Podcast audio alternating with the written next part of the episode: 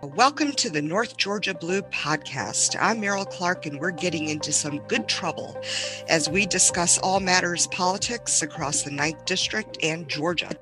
Today, I would like to welcome Doug DeMora. He is the chair of the Fannin County Democrats since January of 2019. He was born in Massachusetts and resided there for 35 years. Back in 2001, he married the true love of his life, Susan DeMora. He has worked in the construction industry since 1989, and he has been a lifelong Democrat, much like myself. How are you today, Doug? I'm doing fantastic. Thanks. Okay, great. I wanted to ask you, uh, what was it like in Massachusetts back then, back in the 80s and 90s? Uh, were the Elizabeth Warrens of the world the most popular folks there, or was it far more uh, conservative than we know? You know, Massachusetts has been a Democratic stronghold since the 20s. But I have to mention, when I was 12, when the state was the only state to vote for George McGovern in 1972 which was pretty embarrassing. My first eligible presidential election, though, was in 1980. I turned 18 in 78, and I was allowed to vote presidentially in 80. I voted for Jimmy Carter, and Reagan, of course, defeated him nationally. And uh, I would have thought Carter would have won Massachusetts, but he didn't. Reagan won by less than 4,000 votes. That's surprising. Yeah, there was this third party guy named John Anderson. He was on the ballot as an independent, but he was actually on the Republican ticket primary against Reagan and lost, and, and he went nationally as a third party. He took 15% of the vote in Massachusetts. So that really uh, was the difference in Carter not winning Massachusetts. Uh, I assume your parents were Democrats as well my parents were Democrats. They they weren't they weren't uh, out loud Democrats about who they supported or what they did, but I could tell by their way they reacted to politics that they were Democrats. Okay. You know, my my siblings are a mixture of independents, Democrats, and Republicans, and that and that's sort of how Massachusetts has evolved over over the years. Where you know, lately in the last decade or two, we've had a lot of Republican governors running Massachusetts, although we're a very Democratic national stronghold when it comes to senators and, con- mm. and congressional leaders. So. You know, I, do, I endured eight grueling years of Reagan and four years of Bush while I lived up there and then finally finally clinton won in 92 and i felt like i was able to you know get over this whole uh, republican stronghold in the nation that that did change our climate uh, quite a bit and I'm I'm reading from Susan, who is our tech guru here on the show, that Chauvin was just found guilty on all counts, Derek Chauvin, with the George Floyd trial. Thank you for sharing that, Susan. What what are your thoughts? On the Chauvin trial, by the way? You know, it's gripped the nation. It, it's made uh, some division in the country as as usual because of the police crimes on blacks. Uh, you know, I think justice was served in this case, but we've got a long way to go between educating police on how to uh, react when pulling people over. I've told people in the past, you know, when I get pulled over from the police, they uh, basically tell me to stay in the car mm-hmm. if I mm-hmm. try to get out. But and, and the opposite, when a black person gets pulled over, they they've usually at gunpoint they're told to get out of the car. You know that has to change. Exactly right, right. It it it, it must. It's it's an a, uh, it's a system that was devised uh, back in the I believe 1700s when we first came to these shores, and you know Europeans first came to these shores, and it it does need to be rebuilt as a as a more just system, no doubt. So when did you move south and why? And how did you find the political climate different in the southern states? I moved south in January of 96 uh, for work. I'd met a gentleman at a conference in Washington, D.C., and he convinced me that to come move to Charlotte, it's a place to be, and you can go far in this industry. And moving to it was quite shocking. Uh, first of all, I had to wrap my head around what grits were because uh, I'd never even heard of north. I never even heard or seen a Waffle House before in my entire life not. until then. So there was some personal adjustments to be made for sure. But you know, politically, I wasn't active other than my you know usual constitutional right to vote. I felt the country was in a good place with Clinton. The economy was booming. Everyone was doing good. The shocking part was I was exposed to the right wing Christian conservatives. And then I found out I'm this small fish in a big pond of Republicans. uh, and they were laser focused Right. on conservative values: God, guns, anti-abortion. And it was an entirely different experience for me, but i kept focused and still voted Democrat consistently over that time. And what was it about Southern politics that encouraged you to get more involved? And when did you get actively involved with the Democratic Party? Two words come up: Donald Trump. you know, Susan and I voted regularly in our elections and, you know, supported Obama and everything. We moved up to Blue Ridge in late 2010. And even though the politics in the area appear to be more conservative, we had no idea how different it was compared to Gwinnett County, where we moved from. Mhm. And so when Trump got elected, we, we, we sort of got angry and felt like we needed to do something to get involved. And we had no idea what to do. And Susan found out there was a Fannin County Democrat Party here in the area. And they met once a month at the Days Inn in Blue Ridge. Okay. So, you know, we we went to that January 2017 meeting before Trump was even inaugurated. And we found about 20 to 25 Democrats welcomed us in. And again, we still had not come to terms with us living in this third most conservative district in the country. Yeah, sure. So, what made you, uh, you know, becoming involved in getting to know other like minded folks, which is always a great thing? What made you decide to step up into the role of chair of the Democratic Party up here? Well, during the first two years, uh, we found the group was growing. And we realized Republicans up here had pretty much been running unopposed for years. Right. So we stepped up and approached Hart Baker, and who was the chair at the time, and said, "We need to put some Democrats on the ticket. We need to form committees and find local Democrats to run." And, and Susan made it a mission of hers, to, and she found out the, you know, in the course of the 2018 election, there were 116 seats available in the ninth district. Come to come to find out, at the end of the day, we only had 16 people running for those seats, including Susan. She put her name in as a candidate for her school committee. Mm, In Fannin, we actually had a candidate run for every single open seat in, in 2018, which was a first in history. that is phenomenal. Yes, it, it, it was phenomenal. Yeah, people step up. And then when Hart decided not to run for election in 2019, I felt like if I didn't step up and the, everything we worked for over the last two years Mhm. would step backwards. So I, I decided to, you know, throw my name in the hat as the, for the chair position. Even though you haven't always been an activist, correct? That's correct. This is a relatively new phenom, and I, I do believe that Donald Trump did encourage many of us to get more involved than we have been and to assert um, our viewpoints and uh, perhaps a, a more just uh, system moving forward. So, as the chair, how do you feel the party has progressed under your leadership? Well, first off, this is a group effort here in Fan, and I'm the chair, but by no means, in my opinion, do I consider myself the leader. We have so many talented people here, and the, the energy levels there. Our party has grown tremendously, both in participation and fundraising the last two years. So I feel like my role is more of a conductor or motivator. You know, our main goal was to get people to realize that although we don't win seats in this county for quite, we won't win any seats for quite some time. We will, however, by turning out vote, help state and federal elections. And that and that was the key because I feel like our biggest accomplishment was reached in the 2020 Senate runoffs. Oh, no doubt. Because you know historically Democrats do really poor at runoffs because they don't get back out and vote again.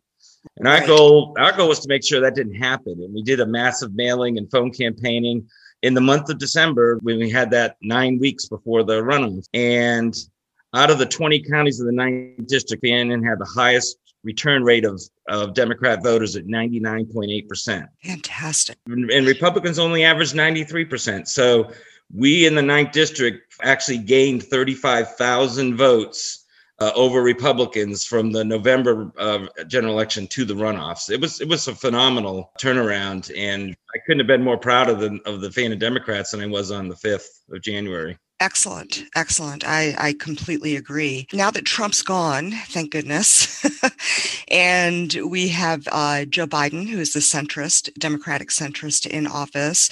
What do you what do you perceive are our next steps? Uh, by no means is, is this turnout guaranteed. And of course, uh, Georgia Republicans are doing their best, may I say, to get rid of extra voters and people who voted um, in the runoff election and to make it as difficult as possible for minorities and other people of color to vote. So, what do you see as the next steps? Our next step is the battle over voters' rights. Sure. You know, Republicans across the country that we were unhappy with the election results, including uh, Trump, they began immediately crafting new voting laws aimed squarely at ways to suppress our mm-hmm. votes. Suppress voting uh, rights throughout the country and throughout Georgia. Right.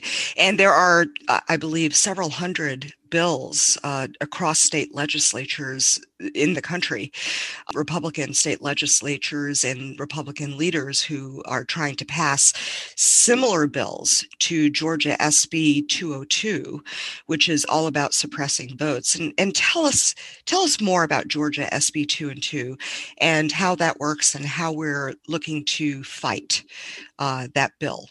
You know, the Republican led Georgia legislators after the election immediately looked at the fact that Democrats turned out in record numbers and flipped the state blue.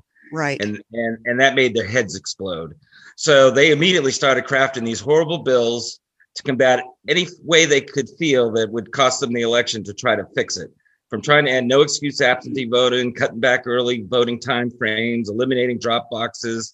They pulled out all the stops and then they finally mixed a bunch of bills together and came up with 202. And and the sad part is Kemp had to go on this media tour, not only in Georgia but nationally, to defend the bill and claim how it expands voter opportunities.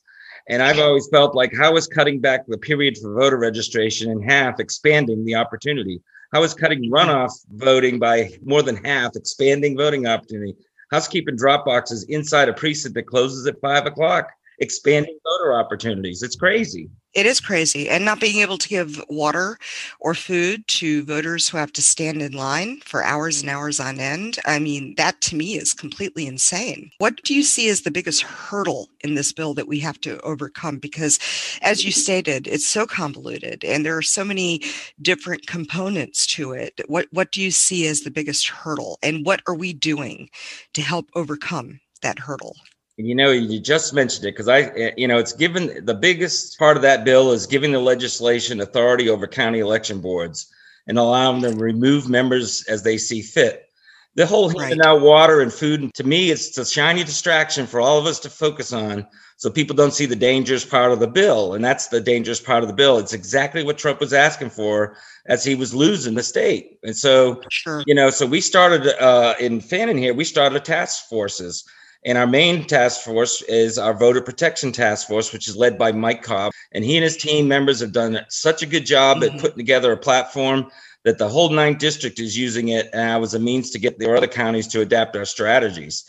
And to me, it's an, a testament to the quality of the people that we have in Fannin that have stepped up and and led the way. Right, right. And both Fannin County, Blue Ridge uh, area, and North Georgia is growing uh, exponentially. So we probably expect to see some more folks, hopefully stepping up and, and getting involved.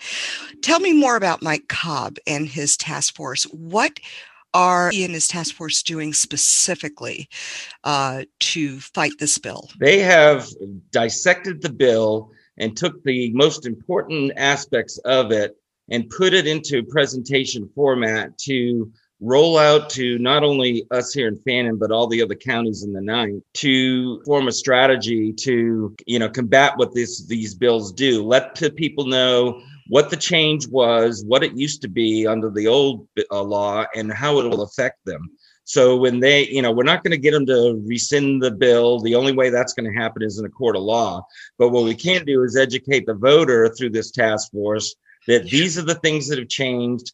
This is how it's going to affect you. And this is the strategy we need to do in order to combat it and keep the vote turnout going. So when people find out that they only have 78 days to register instead of 180, we need to let them know that. So they so they don't get left off the books when they need to know that absentee mail-in ballot drop boxes are no longer going to be conveniently located somewhere to drop off, uh, you know, a ballot to. Uh, yes. Uh, and that, that that most likely we're going to encourage a lot more people to early vote in person, and even then they've cut back some of the hours and and and days on that. So it's it's going to be a challenge, but I think Mike and his team are putting together a good plan. Once we once we fine tune it, and they they meet almost weekly, this task force they'll be able to roll out some some game plan for us to educate the voters in the ninth district of the importance of looking at this bill and seeing what they need to do to make sure they're included in the, in the 2022 election. Right, that's great. So education is the main component here. That's correct. Letting people know. That's that's what I'm hearing. Okay, great. And I believe he has a presentation up on the Fannin County Democrats website, correct? That's correct. Can you give me that link to the website? Yes, uh, website is www.fcdpga.com. Excellent, excellent. And how are you? How are you working uh, throughout the ninth district to get this message across? I'm I'm sure that you, we're we're going to have uh, June Chris, who is the chair of the ninth district Democratic Party uh, over a sprawling 20 counties, which is unbelievable. Uh, but we are going to have her on our inaugural broadcast. Um, how are you working with June to get this message across and make sure that all 20 counties are aware of what we're doing and how we can help? June has a monthly county chair call on Zoom mm-hmm. to kind of keep us in the loop on where everything's going. She has actually recruited Mike Cobb, and he is now a first vice chair with the ninth district, and he's in charge of voter protection. Okay. So not only has she impressed, he has impressed us here in Fannin, but he's impressed June and her team so much that, like I said, they're adapting our platform into their into the entire ninth district. And then she's also has some other teams of smaller that maybe five or six chairs or some other different communication people that are working on things like uh, candidate recruitment and and um, social media platforms and stuff like that. We have ex- social media platforms here in Fannin, which is you know which is terrific. Um, oh, yes, it is. And uh, we're all working on that as well and hoping to get more folks involved up here in North Georgia as the area changes, evolves, and grows. There's, there's no doubt. So, what you believe is that we should all work together throughout the Ninth District to ensure that democratic ideals are known to all and that everyone knows who we are and what we're doing, correct? Absolutely. If you know, if we can work together as teams, because you know, Fannin has been a pretty successful group over the last four years uh, as far as a, a, a Democratic uh, party up here. There are some of the other 20 counties that are just getting their feet wet and barely can put a committee together. And we're trying to, you know, help them as well. Some of the other counties that are more well established to get their get their group up and going and up to speed where we are and and I think we can do it. You know, our main goal is to continue to grow the party and grow grow the party in each county and grow the party in the ninth district as a mm-hmm. whole. Because again, it's an 80-20 county. We're not going to turn uh, a seat and flip it blue in the next few elections. But what mm-hmm. we can do is add votes to the tally, get the voter turnout, and make a difference in state senate and state house seats, and in federal uh, senate and house seats. So you do believe that we are stronger together, correct? That yes, you, yes. we shouldn't we shouldn't be working piecemeal. Um, you know, when we share the same democratic ideals with others. So that's that's terrific and it helps to grow the party as well. How are you working with state level uh, Democrats and the and the state Democratic Party to make th- these changes? We we hold as well monthly chair calls with all 159 counties.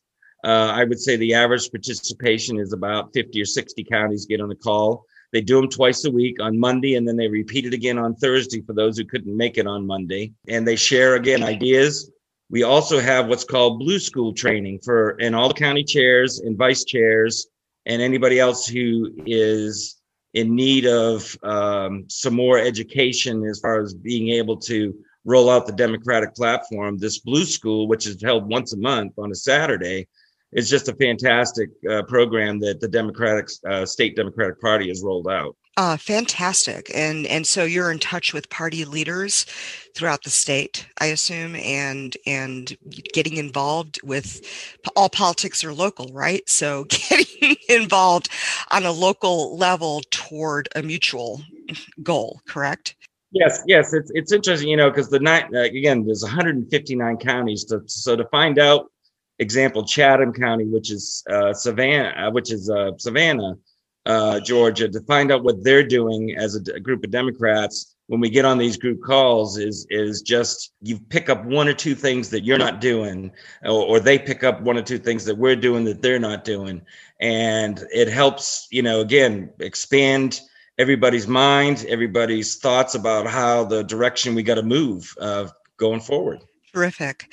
So, if someone wanted to get involved with Fannin County or 9th District Democrats, how would they do so? They can start by checking us out on. And we have we're on almost all social media platforms: uh, Facebook, Twitter, Instagram. We have a fantastic website yes. that you can that not only navigates you to what we do locally, but also we have a lot of things on that, that that's both 9th District and statewide and nationally uh, the, on this website. And we also have a store page where there's some great merchandise you can buy to support us. Sure. There's an Act Blue link on the website that if if people want to help us financially, that can't necessarily pitch in time wise. You know, it, there's there's so many things people can do. And like I said, we've had a lot of we we set up this website three years ago and most of our new members found us through the website. Okay. Uh, by just googling, fan, you know, Fannin County Democrats, and boom, there it is. We never had that before. Oh, that is fantastic. And tell me more about how the state and national Democratic parties work with the local groups. They're they're there for support, correct? Yes, they're there for support in both like training materials, occasionally financial support, but mostly in making sure that we are all following the same platform. Uh, they don't necessarily come down on the hammer with us and say this is how you need to do things because they know that some parties or some counties do things differently than others but as long as the messaging uh, stays consistent. Right. We have a liaison between the, the Democratic Party of Georgia and us. Her name is Sarah Todd, and she would be a great uh, podcast interview for you in the future. I don't personally talk to Nikema Williams because she's a busy person. I don't talk to Stacey Abrams, but right. you know Sarah Todd, and there's a bunch of other people in in her level of uh, the party that help us tremendously. Right, and I I did want to also, of course, give a shout out to uh, Fair Fight, Stacey Abrams group, and uh, all other groups that are working toward similar goals. You know, all the goals that we have. Uh, what do you foresee happening in 2022? I believe that Senator Re- Reverend Warnock is coming up for reelection and how how do you foresee the voter turnout in getting that same excitement and turnout in Georgia for that upcoming election? What i think is the the the encouraging part about that is, is that they the republicans went out and wrote this horrible bill sb 202 and if anything makes Democrats more mad is taking their way their right to do something, or or not necessarily taking it away, but tamping it down. And nothing's going to fire up a Democrat more than say, you can't do this. And they're going to say, oh, yes, I can. And I think that's that if if they didn't do that, we may there are a lot of Democrats that might not have showed up in 2022. I I truly believe that. I think that I think the Republicans are digging their own grave when they do things like this. Uh, and they do it all the time. Oh yes. which is highly disturbing. Well, Doug, I want to thank you for being on our podcast today and for uh, conversing with me about the Fannin County Democrats and all, you know, all Democrats, uh, state and local. And we hope that you will join us again. I will definitely make myself available, and I wish the success of this North Georgia Blue podcast to take off uh, and I, I see it really helping everybody in the ninth district. And I can see eventually it helping everybody across the state. Thank you. Thank you, Doug. And thank you for joining us today on the North Georgia Blue Podcast. Join us again as we get into more good trouble with Democrats across Georgia and the ninth district. Thank you so much.